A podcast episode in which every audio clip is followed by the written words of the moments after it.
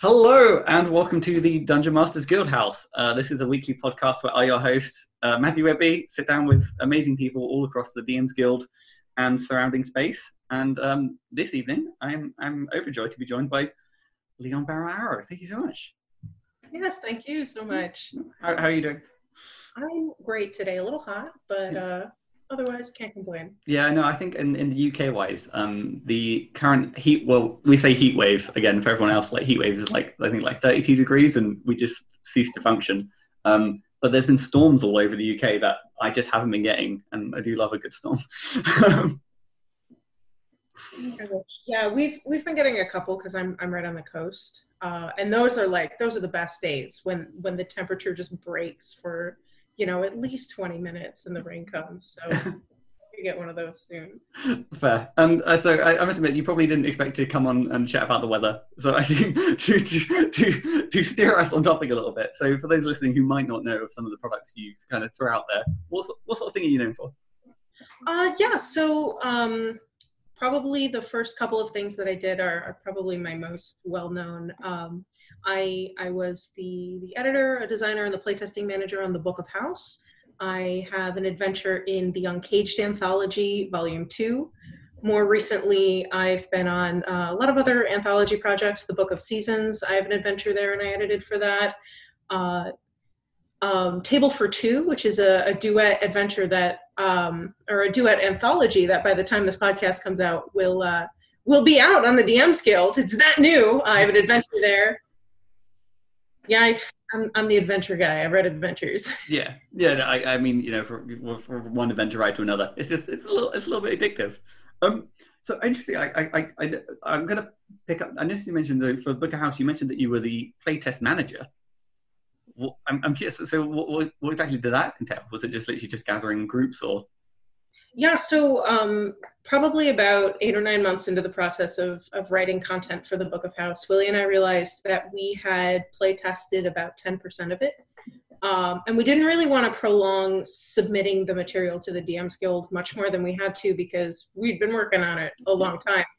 Uh, so I assembled I assembled a team of extraordinary gamers, and uh, we I like oh man, I definitely was the image of that uh, It's Always Sunny skit where he's there in the mailroom. Mine, like, okay, so like on Tuesdays you're gonna run games, and on Wednesdays I'm gonna run games. But we uh, we developed a feedback form. We developed, um, you know, we're both scientists, so we kind of ran it like experiments where we had control variables, and you know, we were we were kind of um, I mean, you're supposed to do it that way, so I don't know why I'm making fun of it. but we're super nerds about like making sure that the data we were getting was was important. Um, and I, I spearheaded that. I, I found the people, I organized the events, I calculated availabilities, uh, passed out the feedback form, mm-hmm. collated the results, all that stuff. So I guess so. In my kind of the experience that I've kind of done so far, it, I've been very much like I've kind of looked searched for DMs and then kind of gone about it that way. So it sounds like you kind of you kind of tried to gather the entire party. Yeah, you know, it's after that because uh, I know that Willie, uh, when Willie and I work together, he does a lot of the design work, and then I do a lot of the editing work, and then we we both kind of do the same. Mm-hmm. Um, but he, uh, for a lot of the stuff that we're working on now, uh, he's been reaching out to other people and asking them to play test uh, so we don't have to do all of it ourselves. Yeah. Um, it was just like we had to crunch if we wanted to fit our schedule for the book of house. So that's that's why it happened that way. No I, I get it, it, it again it, it, yeah I, I, I, like I do like the idea of tackling playtesting like a like a an experiment because I guess it, it kind of is in, in its own sort of like special way. Um, what, what were some of the like I, would like to kind of peek behind the curtain. Like, what was some of the interesting sort of feedback that you kind of took on and then sort of shaped the product a little bit? Um, that's ooh, it's been a long time. So, oh yeah, sorry. Have an interesting uh, piece of feedback about the uh, the playtesting process oh, no, uh, that I got from uh, from playtesting, and it was that um, I'm a very storytelling oriented uh, game master, very storytelling oriented game designer, and Willie is very much the crunchy guy out of the mm-hmm. both of us. Uh, so a lot of the Book of House stuff was crunch related. Um, a lot of numbers heavy, a lot of um, a lot of really cool abilities that are, are written down for you, roll tables. Uh, two in particular is the culinary bard and the uh, the rogue merchant. And uh, one of the things that I did was I wanted to make sure that because a lot of these abilities were were combat centric, that we were running uh, like dungeon delves, super intricate combat to make sure that everybody had a chance to use the abilities and everybody felt like they needed to use the abilities that they were we were trying to play test, not just like I'm going to use this because I'm supposed to now, but like the moment presented itself, so on yeah. and so forth. But the bard and the merchant uh, are very charisma heavy based classes, and a lot of their abilities, especially the merchant, um, they get power ups the more that they sell things. They get power ups the more gold they acquire, and it was just like impossible to play test that over because um, we were running from Tales from the Yawning Portal, which are very much like go in this dungeon, collect the thing, fight the boss. Yeah. And the merchants were like, ah, boy, gee whiz, I sure wish that there was like mm. some goblin in this dungeon I could sell this thing to so that I could use my ability. Um, so I, I, definitely learned a valuable lesson there about, um, I mean, every DM needs to do this, but a valuable lesson about uh, making sure that everybody has the opportunity to to use the things that you want them to use like you you really got to put it in front of them. Um, and just when we did finally manage to have like a more uh, role play and exploration heavy session a lot of the i remember a lot of the abilities that i thought were super crunchy um, ended up being used for really really interesting ways.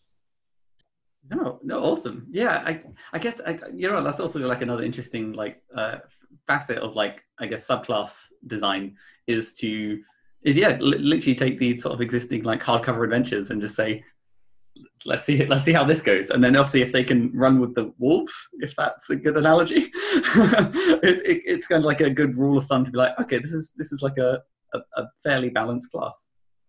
Interesting. No, that's awesome. Um, then I, I, I guess to sort of like so was the uh how long before you released the book of house had you kind of been releasing out stuff on the the DMs Guild? That was mine and Willie's first uh, DMs Guild thing. The first foray, and it, no, it's that again. It's it's a, it's a fantastic product, and uh, I think was it uh, just or it's been a gold seller for a while. I think it's gold. I don't. I should check. I, don't I think it is. Mm, it might be. It might be just under gold. It might be Electrum. I'm oh. not sure. But um, but so and, and, and I guess so. What was the what was the particular inspiration for like as I, I take it it was like a team project then because it sounds like you and you and Willie kind of bounce off each other kind of perfectly. Um, I know that Willie remembers this differently than I do, uh, so you should uh, you should have him on the show question as well because he'll give you the real answer. Uh, but my answer is it was the summer of 2017 and 2017 whatever summer the movie It came out. Um, and Willie's like, I want to go see the movie about the evil clown. And I'm like, I'm not, I love you. I'm not going to go see that movie. um, and so I was like at work and he was, uh, he was texting me. He was like, I took the afternoon off. I'm going to go see the movie before you, you get home from work. I'm like, good, good, enjoy. Uh, so I just remember like coming home from work after he sees this movie and I get a text message that says, I'm gonna make a clown race for Dungeons and Dragons now. Are you? Are you? And I like to this day, I still can't tell if I'm like Stockholm syndrome into liking clowns because now, like, Willie and I are working on more clown stuff. It's gonna come out the, the Dungeon Masters Guild at some point, and I like, I've got a whole dungeon prepared. I made a cleric subclass. Like, this is happening, and I like, I I go from like three years ago to now. I'm like, how did I get here? I didn't like clowns. I was, I was going to say because in, in in the sort of the research that I do of like you know checking out the catalog of like stuff, I, I there was like a, a slight clowny trend that I, I didn't want to. I was just like, oh, this is just it's like now it's nice to hear the sort of the origin story behind how that sort of. I mean, I don't. I won't work on clown stuff without Willie. So I mean, there might be. It's just it's our relationship is clowns and dice, I guess. you know, it, it sounds like a solid foundation. I think you know, I think many couples can kind of aspire to that sort of. Um, so so interesting. Um, and then I guess to sort of bring it around to your like individual like creative process then. So with like um, was it um products like the hair of a dog? What was what's kind of like what was your creative process behind you know things like that? Or like again, sorry for, for those listening, what is what is the hair of a dog? so hair of the dog is um my first self-published adventure. I published it about a year ago. Uh, it is a story that is meant to tack on to, or it fits perfectly rather, with uh, sort of the end of a Waterdeep Dragon Heist campaign. Mm-hmm. Um, it is a, a reverse heist. It's a, a pulp action noir type. I just took all of the like heist criminal pulp tropes and tossed them in there. Um, and it is about a phantom thief that the party is tasked with uh, sort of protecting treasure from and it, it features Vincent Trench, the uh, I won't spoil anything about the nature of uh, Vincent Trench, but he is uh, he's a prominent character that lives on the same uh, street as the players in Waterdeep Dragon Heist, and I was uh, I was very enamored by that character.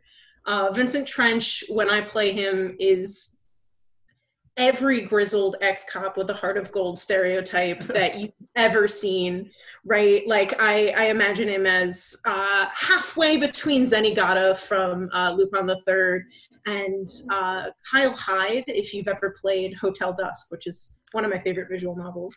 Um, and so I was like, I love this guy. I think it's really cool. And I was I was talking to my one of my coworkers about it, and he was like, "Oh, you got to give him like some kind of rival." And that was just like the spark of like, "Oh, well, a rival of this nature needs to have."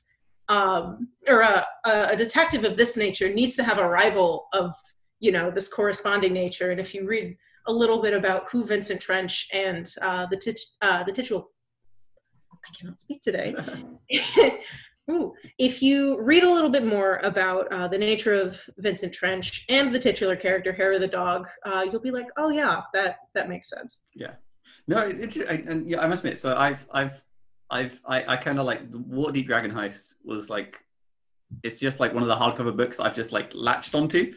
Um, yeah, and I don't know what it is. Like anytime I'm sort of writing an adventure, I I do like think of like I could set this in Waterdeep. It would be very easy. you, it was yeah no I, I don't know I just just the flow of the book and I think just it's offering the sort of different seasons. Um, kind of like I just I, I think I just gravitate towards because it gives a lot of flexibility. Um, I, I'm curious. So, did you feel any sort of like pressure? Like, I know that when I set things, at least like as a tie into Waterdeep Dragon Heist, I'm always like, do I need to make four different branches of this adventure? You know, just to just to sort of help it, or was it was it? Um, I mean, I because I didn't tie the uh, tie the adventure to any of the major villains, and I didn't tie it to like a specific date or time or holiday in mm. Waterdeep.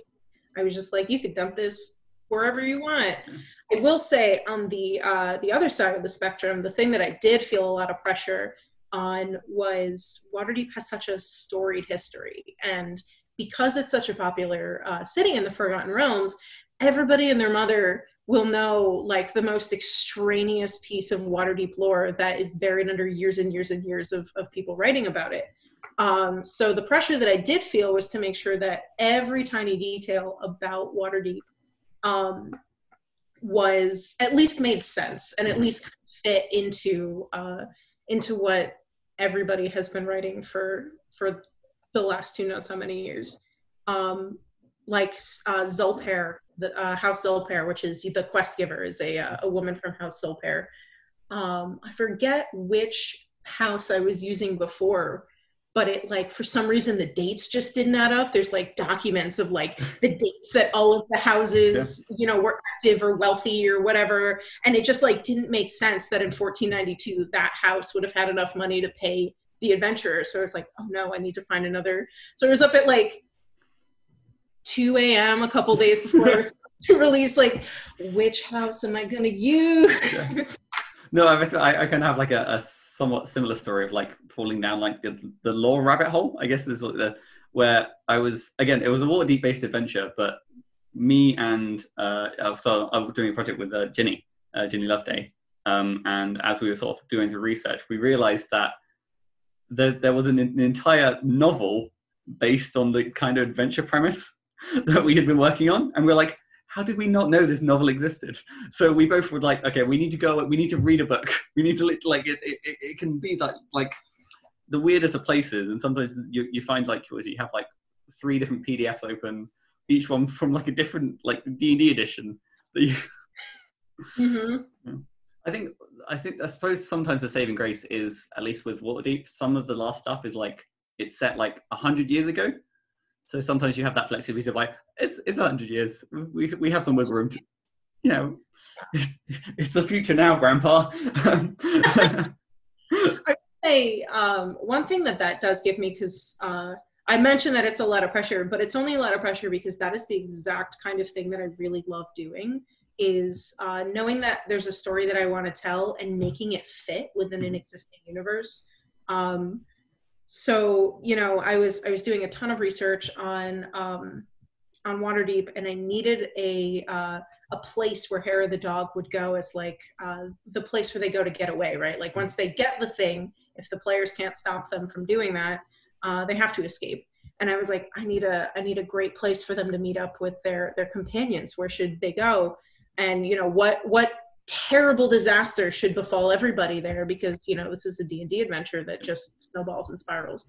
Um, and i like i found the fact about why waterdeep's uh, city of the dead have walls around it because uh, i didn't know. And I, I'm, I don't know if they actually mention that or they at least don't mention it enough in uh, in the back of dragon heist but it's because of the zombies and their solution is not to like go in and you know have a cleric there and, and purify all the graves. They're just like no every every 50 years we're just going to keep building the walls higher and not let anybody in there.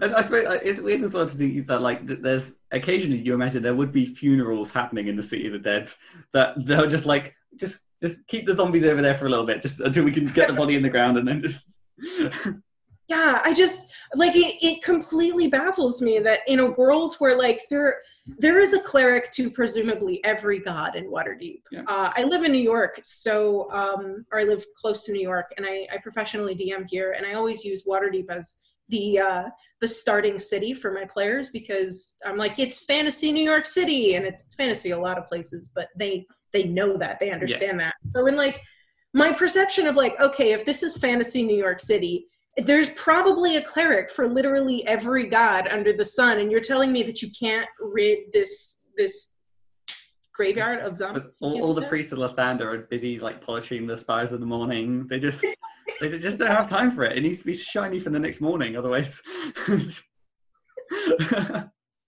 No yeah I, no it's interesting. Yeah I, I i i'm also kind of like i do enjoy navigating the yeah it, it feels like it feels like a reverse puzzle. It feels like you have a puzzle with like a missing piece that you just have to like somehow slot in nicely. And when you finally like, what's that? There's those gifts online of like the perfectly satisfying thing when everything sort of clicks together. When you can sit back and like, nice, it's kind of mm-hmm. all falls into place. Nice. And and then so I guess so that particular adventure kind of start sparked from just like um I imagine sparked from one of your tables hearing about like you know a character that you naturally gravitated towards that you would like okay well they need they need a nemesis. Is that generally kind of how like the rest of your ideas kind of? Honestly um i so i i run uh i run games professionally here. Some of them i run out of a book and a lot of them are um are homebrew campaigns. So i just need uh, like a, a well of ideas for what's going to happen next. And sometimes I can turn to the DMs Guild and be like, all right, I'm gonna I'm gonna take this Feywild adventure and I'm gonna take this Salt Marsh adventure and run with it. And other times I'm like, oh no, this is a very specific scenario that I need to create for, you know, in, in the next three hours before the session happens. Um, and so sometimes I uh, a lot of my ideas happen because out of necessity, you know, mm-hmm. like procrastination inspiration. Um, but I also have like a like a, a weird uh, backlog of adventure hooks and uh, and things that I'd like to write, and that is kind of what I use as my encounter sparks for my tables. And then mm-hmm. if I like them enough, I will I'll make them into adventures. Um, and the way that I get those is actually kind of fun. Oh. Um, so when um, when the DMs Guild started doing their Design Dash show, I was like, "This is cool. This is the funnest thing I've ever seen in my life," you know. And like being forced to have an idea in 15 minutes is a is a painful but necessary exercise for me. Um, and I showed it to this Discord server that I uh, I have. This is made up of like all of my uh, my friends from like college and all of Willie's friends from home, and you know, sort of our like local group here, uh, who are interested in um, sort of the mechanics of of tabletop RPGs and creating and publishing their own content. We kind of have the uh, uh, the the center is on that uh, the the Discord server is called the Demon Web Shit Pit because I I loved Lolth and I needed a name. And I'm uh, sorry, I was gonna say loved. Is is it is it not still ongoing? Like I didn't know Lolth was so free. Uh, yeah, no, we're uh, right now, me and Lolth. You know, it, it comes and it goes. It's it's fine. If she's allowed to change her mind on everything, then so am I. Um, but uh, yeah, so the Demon Web Shit Pit caught wind of uh, of the design dash, and they were like, "That's cool. We want to do that." So uh, usually we used to do it once every two weeks, but now we're doing it like once a month because everybody is weirdly busy. Mhm. Uh, I don't know. Everybody has so many Zoom calls to get to at night now. Yeah. Um, but we we have our own version of Design Dash that we call uh, the crapshoot, um, and we'll like find one of those like 365 writing prompts for creative writers articles online. We'll roll a die and we'll pick a prompt, and then we basically all have 15 minutes to design. Uh, so I have like this backlog of adventures that I really, really hope make the light of day on the DM's Guild someday because some of them are wild. Um, yeah, it's been super helpful. No, interesting. Like, yeah, no, it, it there, there is something about like the, the sort of like, like I guess force cre- creativity, or just like again, was it they say restrictions? Kind of like just having that thing of just I need to get something down. Like Yeah. you have no time to think, and therefore you just you just create diamonds. you just sort of throw it throw it all. No, interesting. Yeah, no, I, I it's always the case of like I've never, I I always watched like the design dash. I've never really thought about like playing along at home. Like, and I don't know. Maybe, maybe that's something that's next next next time it comes around. Like the next month, just just play play along. See see see, see how it turns out. it's it's so cool even just to see um like when you when you watch design dash and you go and chat like how many different directions different people's minds can Mhm. go in to hear the same idea is so like that is that to me just seeing that one split second spark after lisa says the prompt is the ultimate killer of that idea of like there are no new ideas because there's there's hundreds of them in chat right now um, and that like even just seeing the different ways that people could take one idea is so inspiring to me And actually, was it? So speaking of the design dash, um, how was how was your experience with it? You as a oh it's very stressful like i said the painful but necessary exercise for me Um, no, I, I had a lot of fun on Design Dash. Uh, I think it's I think it's fantastic. I think everyone that I I got to play with both rounds were just super creative and super fun to be around. Uh, and I just like I really like that the DMs Guild community can get together and do fun stuff like that all the time.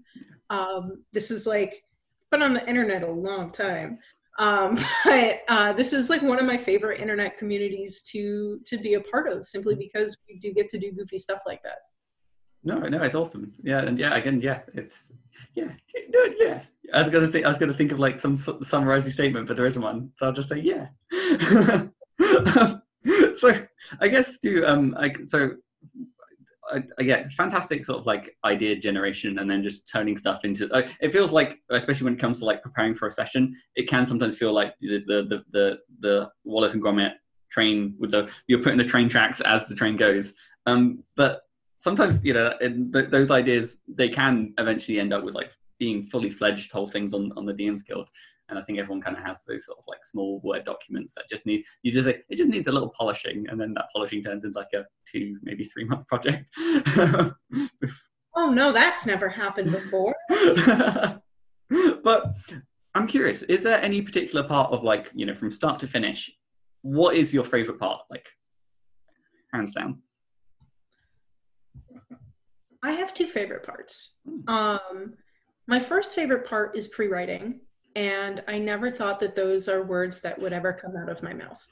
Uh, in school, you know, when they teach you how to write an essay Mm-hmm. every year, I don't know if if the British school system is like this, but in the American school system, they teach you how to write an essay in the same way from basically first grade to twelfth grade. You know, they're like, and now you have to do the pre-writing stage and the outline with the T method of writing the outline, and it's like. Well, I know how to do this. I know how to write. I don't need to pre-write. I know what I want to say, and I'm going to put it on the page. Yeah. Um, and so, as a as a very defiant person who was very sure about what they wanted to say for you know at least those those 12 distinct years of my life, I hated pre-writing. Um, and then I I did the RPG Writers Workshop. Mhm. And uh, Ashley Warren, God bless her, was like, you, just can't. You can't write an adventure without rewriting. You need an outline, and even before you need an outline, you need um, you need to get into it. Like um, for Hair the Dog, I thought I had a really really successful pre-writing process. I made the Pinterest board. I had a uh, I had a Spotify playlist. I uh, I watched Willie play Sly Cooper. I read like four different books. I read Locke Lamora. I read uh, a couple of Sherlock Holmes stories. We watched uh, we watched Lupin the Third because of course we did. Uh, so I like consumed all the media that that I thought was reflective of the story I wanted to write. I I created a visual and an and an auditory sound and mood board for myself. And a lot of these touchstones throughout the entire process were things that I could return to throughout the entire process and sort of spark that like oh yeah i loved that moment. Mhm. um, when you're in the trenches of actually writing the project you're like why do i ever make words? Why do i this is terrible. This doesn't this doesn't make any sense. Um, so having your pre-writing work which is work even if it's fun uh, to turn back to throughout the whole process is is fantastic and i love it. Um, and i also love how an outline basically gives you permission to have terrible ideas you know you can just say i'm gonna i'm gonna put this on the outline now and you know what? Maybe later i can think of something better. Um, and i typically do. You know I'll, I'll write an outline and a week later i'm like liam why did you no uh, um, so you know they say perfect is the is the enemy of good and um, having the right idea is the enemy of having any idea at all.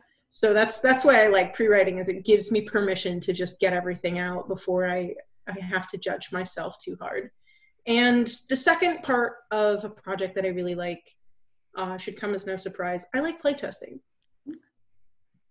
Um, I would say like 50% of my ideas, uh, or 50% of what ends up in an adventure, comes forward as a result of playtesting. Um, I will when I when I run my adventure for the first time, uh, an adventure that I'm meaning to publish, I run it off of the outline. I don't write it.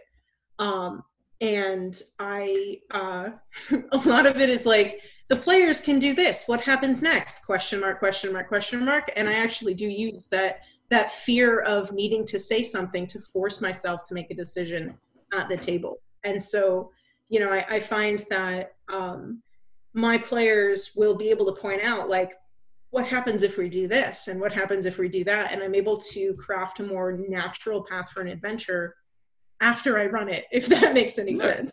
I mean, yeah, no, I, I, it's it's the same way of like you know just taking a session of notes and then turning that into adventure. It's it's the same sort of principle. Yep. It's like you've it's already tried and tested in a way that you know that at least there's there's some sort of inherent flow and there's no sort of like roadblocks.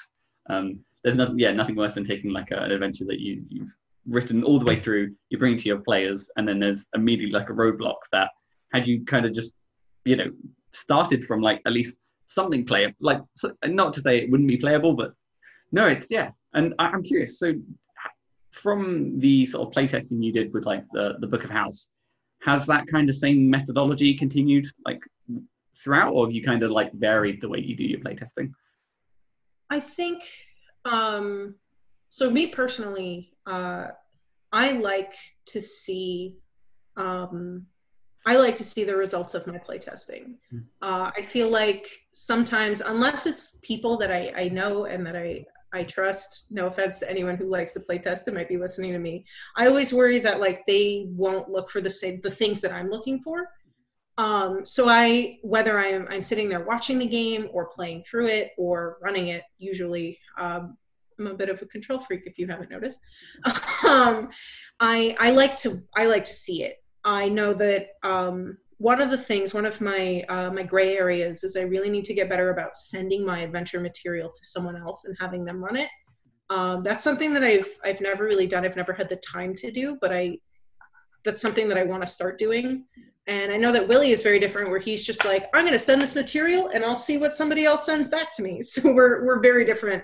Uh, so sort of our our mechanics. Um, our mechanics playtesting has branched more towards the way of Willie, where like he will send a race for a subclass or something uh, over to you know people who hit him up on Twitter, and I'm the one who like I'll take a week, and everybody who plays D and D with me that week will hear, okay, so I wrote another monster of a of a thing. Like we're gonna take this behemoth and try to make it have fun.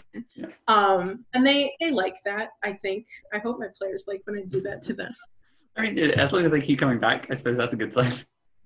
uh, no, it's no, it's interesting because yeah, I, I think I, I must admit. So the kind of the, the playtesting I've done with my adventures has either been I've run it myself or I've sent it off, and I've only started sending off with like my last two kind of finished things, and it's not. It is a it's a weird experience because it's the case of it's it's completely out of your hands now. Um, I'm I am i am fascinated about having the opportunity to sit in and play one of my adventures with like a like a different DM. Um, I'm not again from like the the, from a scientific uh, from a scientific standpoint, it does feel like you're tampering the results. just, but as like a like you know just a, a, silent observer, just playing a character that is just uh, low intelligence and just kind of very much go with the flow is probably I think you know it would be cheating, but I think what would happen there is like if there's something that like I don't know what would happen if uh you know what say what if the players did this what would happen? You know sometimes i'm like you know what? That's on the dm you know like adventures can't account for all of that but if it seems like something that is is glaringly obvious and i don't know the answer I'm, I'm a terrible person. I'd probably be like, "Hey, somebody want to run this for me?" And then I would do it to them and see what happens. um, yeah, in, in fairness, yeah, no, I, I there, there is again. I suppose if adventures were designed to be like have every contingency plan, each adventure would be like a hundred pages. Impossible uh, to read. Yeah and and so yeah, I suppose at, at some point you have to be like, okay, this is this is on you. You know, I I I've given you a car, I've given you the keys, where you go and how it. You know, if you lose a wheel halfway through, that's you know you're gonna have to work with that. Interesting. Um, and then I'm curious because you mentioned as well that you do like a fair bit of editing uh, for just general content. Is there any part of like an editing project that you particularly enjoy? Oh, so my my favorite part of editing is that it's made me a much better designer. Um, I and like not like I'm stealing your trade secrets when I edit your work for anybody who, who might have had me as an editor. Uh, but I, I definitely do get to absorb a lot of what I read, how people approach problems, how people approach uh, laying out of information. Because when I started writing adventures, um, we have we have like all of the the 5e hardcovers in the house. So like that was really my my template for like all right adventure should use this wording adventure should do that. And um you know i i had some some adventures on the dms guild but not really when you when you're just starting out you really don't know where to look you don't know where to go. Um, so one of the things that honestly i think made me a better a better designer was starting uh, editing these uh, for like collaborative projects like uh, the Book of Seasons or Table for Two, and getting to see how other people handle certain problems, how other people handle certain stories. Um, it's just been like super, super helpful. And I know that even if I you can't steal their ideas and write on the DMs Guild. I mean, legally you can because of the DMs Guild, but you shouldn't because that's a terrible thing to do. Yeah. But I definitely do like read some of these ideas or story hooks and go, oh, well, that, you know, I want to use that, maybe not that idea, but that certain, uh, that concept in my home game. I remember I was editing um, Pretty Little Liches for Zeke, mm-hmm. uh, Zeke Gonzalez, and Pretty Little Liches is some of the best, uh, if you don't mind me saying, tier four content that I've seen. I love it. Yeah. And um, there's this um, there's this skull lord that's a, a, random encounter that you can you can see before you even get to the dungeon. And as I was editing that stuff, I was like, huh. Skull Lord. And I think like editing Zeke stuff incepted me because now every chance I get, I'm like, I'm putting a Skull Lord in. And he's gonna be uh, like he's going to be a comedic character, but he's going to be able to kick your ass because he's a skull lord. Uh, so yeah, I definitely, I definitely do carry pieces of of the work that I edit with me as a as a dungeon master. Oh, I, 100%. I think it, one of the, the like the most creative things that I've picked up from like reading other people's adventures um, is just the creative use of certain creatures as oh i'm so blurry. Sorry. I'm out of focus. Allow me to I've, I've gone to the blurry realm. Hopefully that's that's a little bit better. Hey there we go. Um, as i was saying um, the the creative ways in which people take uh, seemingly like like mon- not mundane creatures but like the environments in which they put creatures that add give them a whole new life or again yeah, just skull lords just uh, that's all you need. That's, that's all you need. No, and I, yeah. Um, real quick, because like, yeah, you you can get a lot of that stuff by uh, by just reading. Um, but as someone who the way that I learn is very much like taking in information and then uh, like making it my own or working mm-hmm. with it. Editing really offers me an opportunity to uh, because I, I, actually do have to actively engage with the stuff that I'm reading and ask myself, like, does this make sense? Is this consistent? Is it, uh, you know, are the mechanics there? Mm-hmm. Um, and now I just, I realized I made myself sound a little bit like a leech. Like, let me edit your content, increase my power level. Um, but please let me edit your content and increase my power level. yeah, I, I, just I just imagine like you've got like a, a, like a trophy ward of like of like all the people you've edited for, and you just have like a fraction of their power in like small jars. a, a little bit. Um, that's that's. Shh, don't tell me. it's it's fine. That's fine. I have a short term memory anyway. no, interesting. And then I guess like to to flip the coin on the other side then for both your creative process and then when it comes to editing, are there like uh, are there distinct like least favorite parts that you have? Yeah. Um, so I think my least favorite part of editing is um, like I like to edit in uh, cycles or passes. So like I'll I'll edit once and then I'll let uh, I'll let uh, the author make revisions and then I'll edit a second time and then typically my third time is the copy editing pass mm-hmm. and um, somewhere around like halfway through the second time or the third time I'm like I've read this you know, at least four times because you got to go over things over and over. And I'm like, I start to lose steam a little bit. So that kind of like middle of the the road editing mm-hmm. part, where I'm like, oh, I don't want to look at this text anymore. It's good text, but I've seen it so many times. Yeah. Just, um, yes, it's kind of a boring answer, but my least favorite part of like any project is actually doing the work. Um, you know, when you have your outline and you're like, I know what I want it to say, and then the outline is like, and stuff goes here, and you're like, oh, I have to write. yeah, that's. Uh, I, I, like writing, I really do, but it's probably the most boring part to me. Mm-hmm. Um, I like having the ideas and, and fixing them and making them better.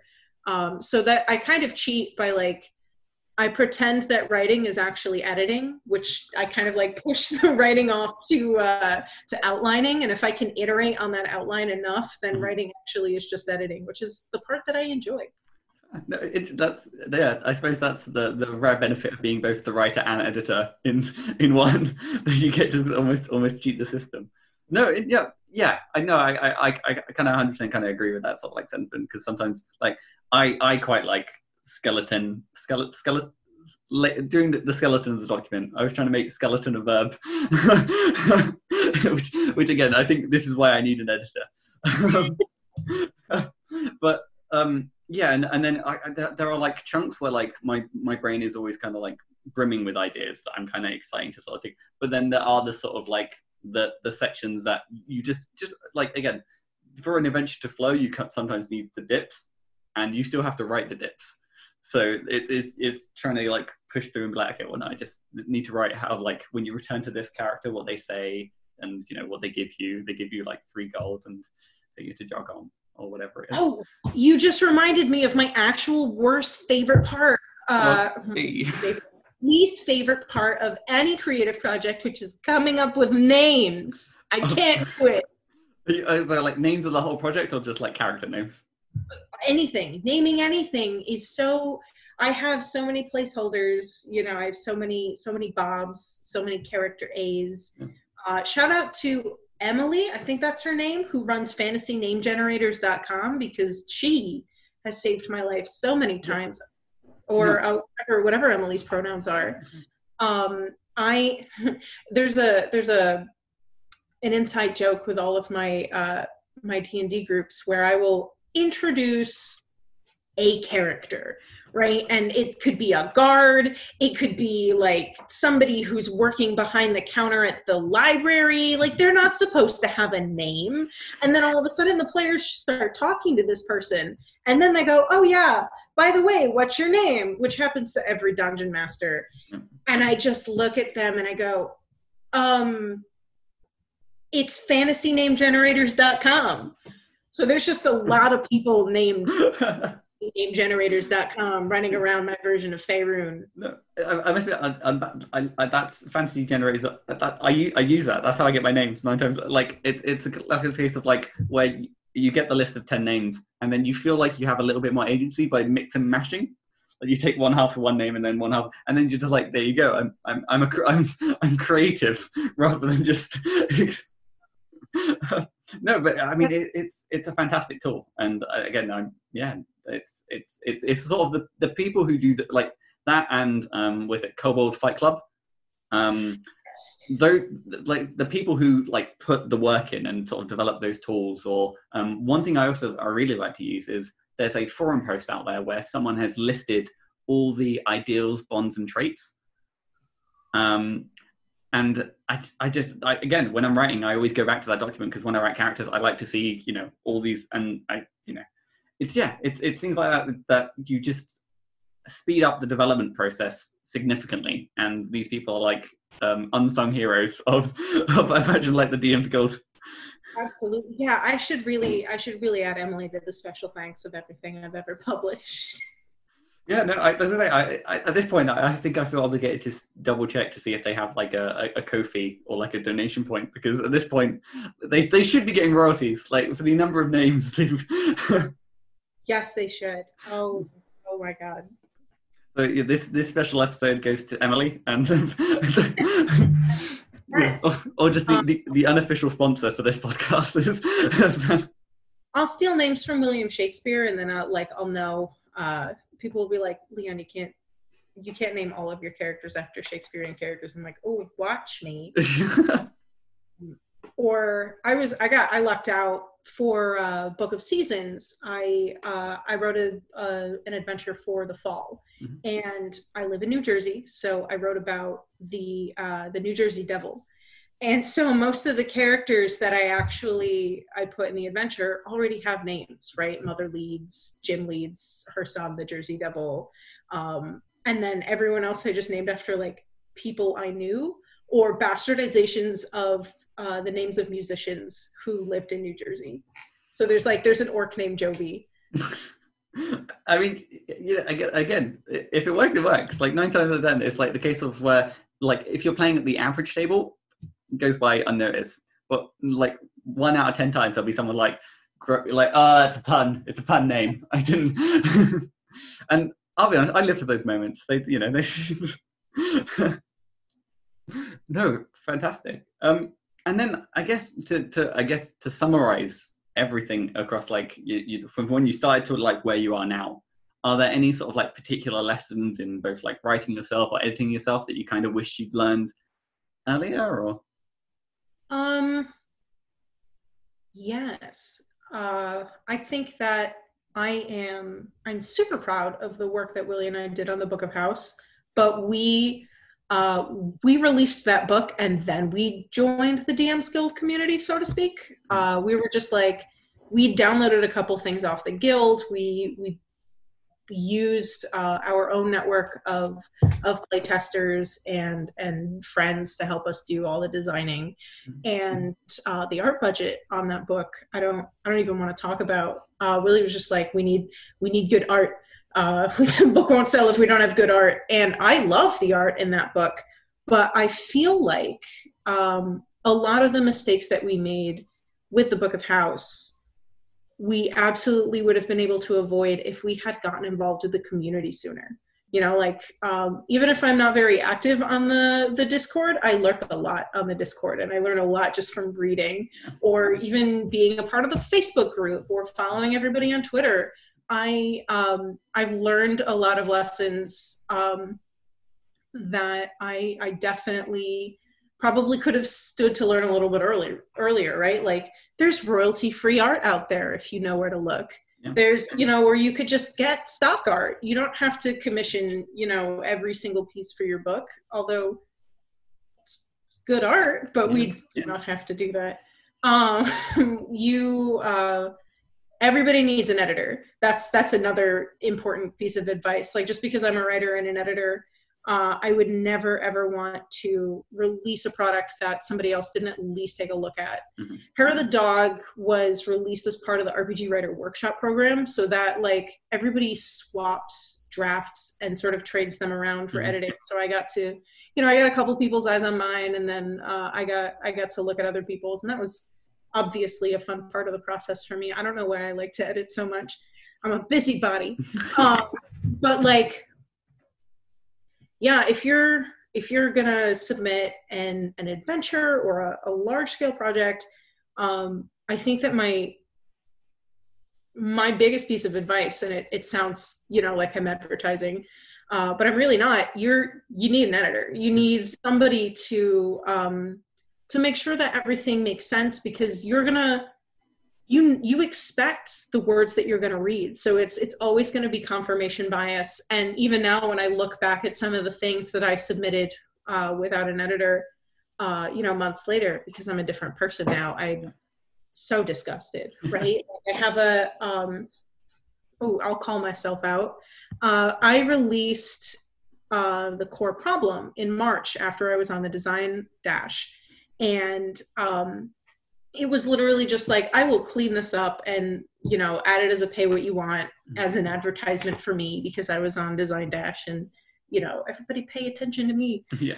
Um, and so i had a uh, a treant uh, sapling as this little you know stat block that you could you know this is a companion for your party. And I looked at it recently and I noticed that the hit die for this tiny creature was a D12. And I was like, Leon, why did you do that? Yeah. and if like I had any editor, any editor would have been like, Leon, that's not a, that's a tiny creature. You can't, it's not. But I, uh, you know, you just sometimes, uh, sometimes you just don't know what you're doing. So that's my, uh, that's my PSA. Everybody needs an editor. Everybody needs uh, not everybody needs custom uh, custom commissioned art for every single page of your your stuff and get involved with the community because everybody everybody really likes talking yeah. if you could tell from the last hour well no i was like so across was it I, I, this, I think this is like I, I, I, I was about to say how many episodes I've done, but at this point I don't know. I think it's like 36, 37. I think hands down, the like the the one of the most common things is people saying, "Yeah, I kind of wish I got an editor earlier." That I I think at this point, like if I were ever to do merch of this this podcast, it would just be get get an editor. it's it's yeah. I mean, I I'm, I made the same mistake with like my, my first product or my like my first thing out is because I, I I think what it is is like it takes putting a project out there to then realize that there is this whole community about it um, and it was a case of like I threw something out there, uh, didn't have an editor, and then I joined the joined the community. I got involved, and was like, oh no, this is yeah no. Now I have this kind of I get uh, not blemish. I'm quite proud of my first product, but you know what I mean. It's like the the, the standards just by you know the, the the the minimum of getting an editor or you know just seeing what kind of art is out there. Um, it's it's small things that just like really bump up the quality, the overall quality of, of a product, kind of Absolutely. and I like I do want to caveat that by saying like um, if it's just like a, a quick subclass or an adventure, like normally I'm like that's you do you. But if you're if this is like a large project, if you're adding like a bunch of of new options and it's like 15 plus pages and a bunch of people are working on it sometimes i'll see those teams who don't have an editor and i'm like why you need one. Yeah, please, please, just just get out of it. it, it again, it's always a case like it doesn't have to be me. I know I know so many other editors. It just isn't. yeah, and it's um yeah it, it also makes you a better writer when you when you have the chance to work with an editor um, a lot of the things that i learned about adventure writing were from uh, you know tk johnson who was my editor for my uncaged anthology being like leanne you can't do it like this here's a suggestion or you know uh, kat evans editing my stuff for uh, for the uh, the book of seasons so you know i i love getting to work with an editor because it, it makes me a better writer too. Oh yeah, hands hands down. You know what? One one project, I'm going to get two editors just just to treat myself. Because it can either be like the, the best outcome or the worst outcome. Um, but I don't know. I'm, I'm willing to experiment.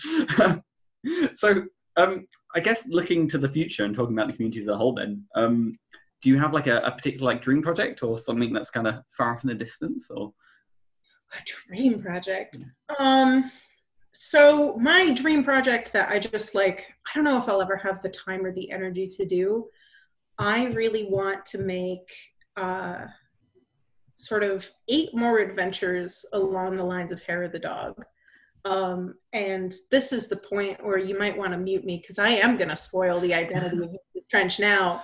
Um, Vincent Trench is a Rakshasa, which is a, uh, a tiger fiend. And uh, yeah, with backward hands, he's the coolest. Um, but uh, what I really want to do is I want to make a series called The Nine Lives of Vincent Trench. And yep. they are uh, progressively um, sort of for higher tier adventurers after Waterdeep Dragon Heist. So if you like, if you get the gold or you, you know, do whatever, you finish the adventure and you don't want to leave Waterdeep, mm-hmm. um, you could just keep living in Waterdeep and play these adventures. And each one would feature a, um, an old alias of Vincent Trench with a different tragic backstory every time.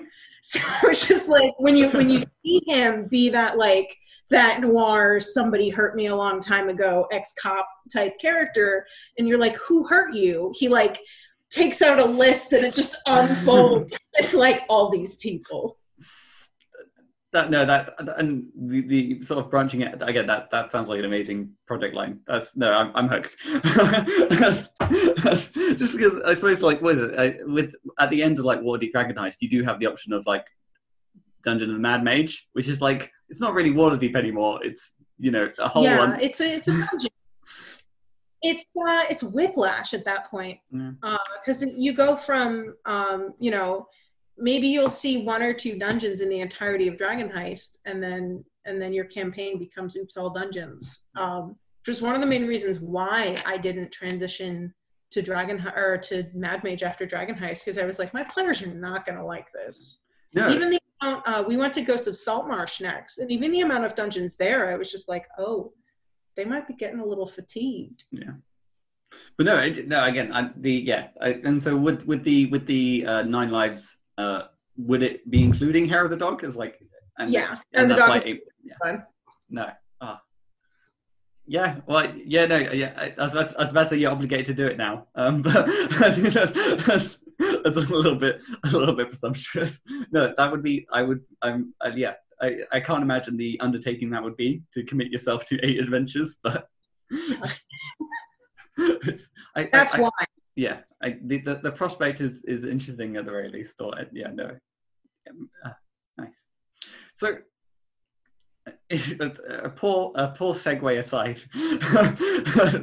um, looking at the community as a whole, then um, is you mentioned that again being involved in so many sort of collaborative projects, um, as well as being you know um, I guess a, a, partner in crime with Willie. I don't know if that how accurate that would be. Um, is is other like who are some of the people in the DMs Guild community or you know beyond that kind of like continually inspires you? It's a good question. Um, I think that everybody probably says Lysa Penrose and that it's cheating at this point. Uh, but Lysa is super inspiring to me. Um, I would say Ashley Warren absolutely. Um, ashley warren is the type of person who will tweet something and be like i think i will do this today. And then like a year later she's won awards for it. Um, and, but like in in a way that lifts everybody up around her which is uh, just just the power. The power that Ashley Warren has is incredible, uh, not just to accomplish the things that she wants, but to empower other people to accomplish the things that they want. Um, and then I think the last person would be Laura Hirsbrunner.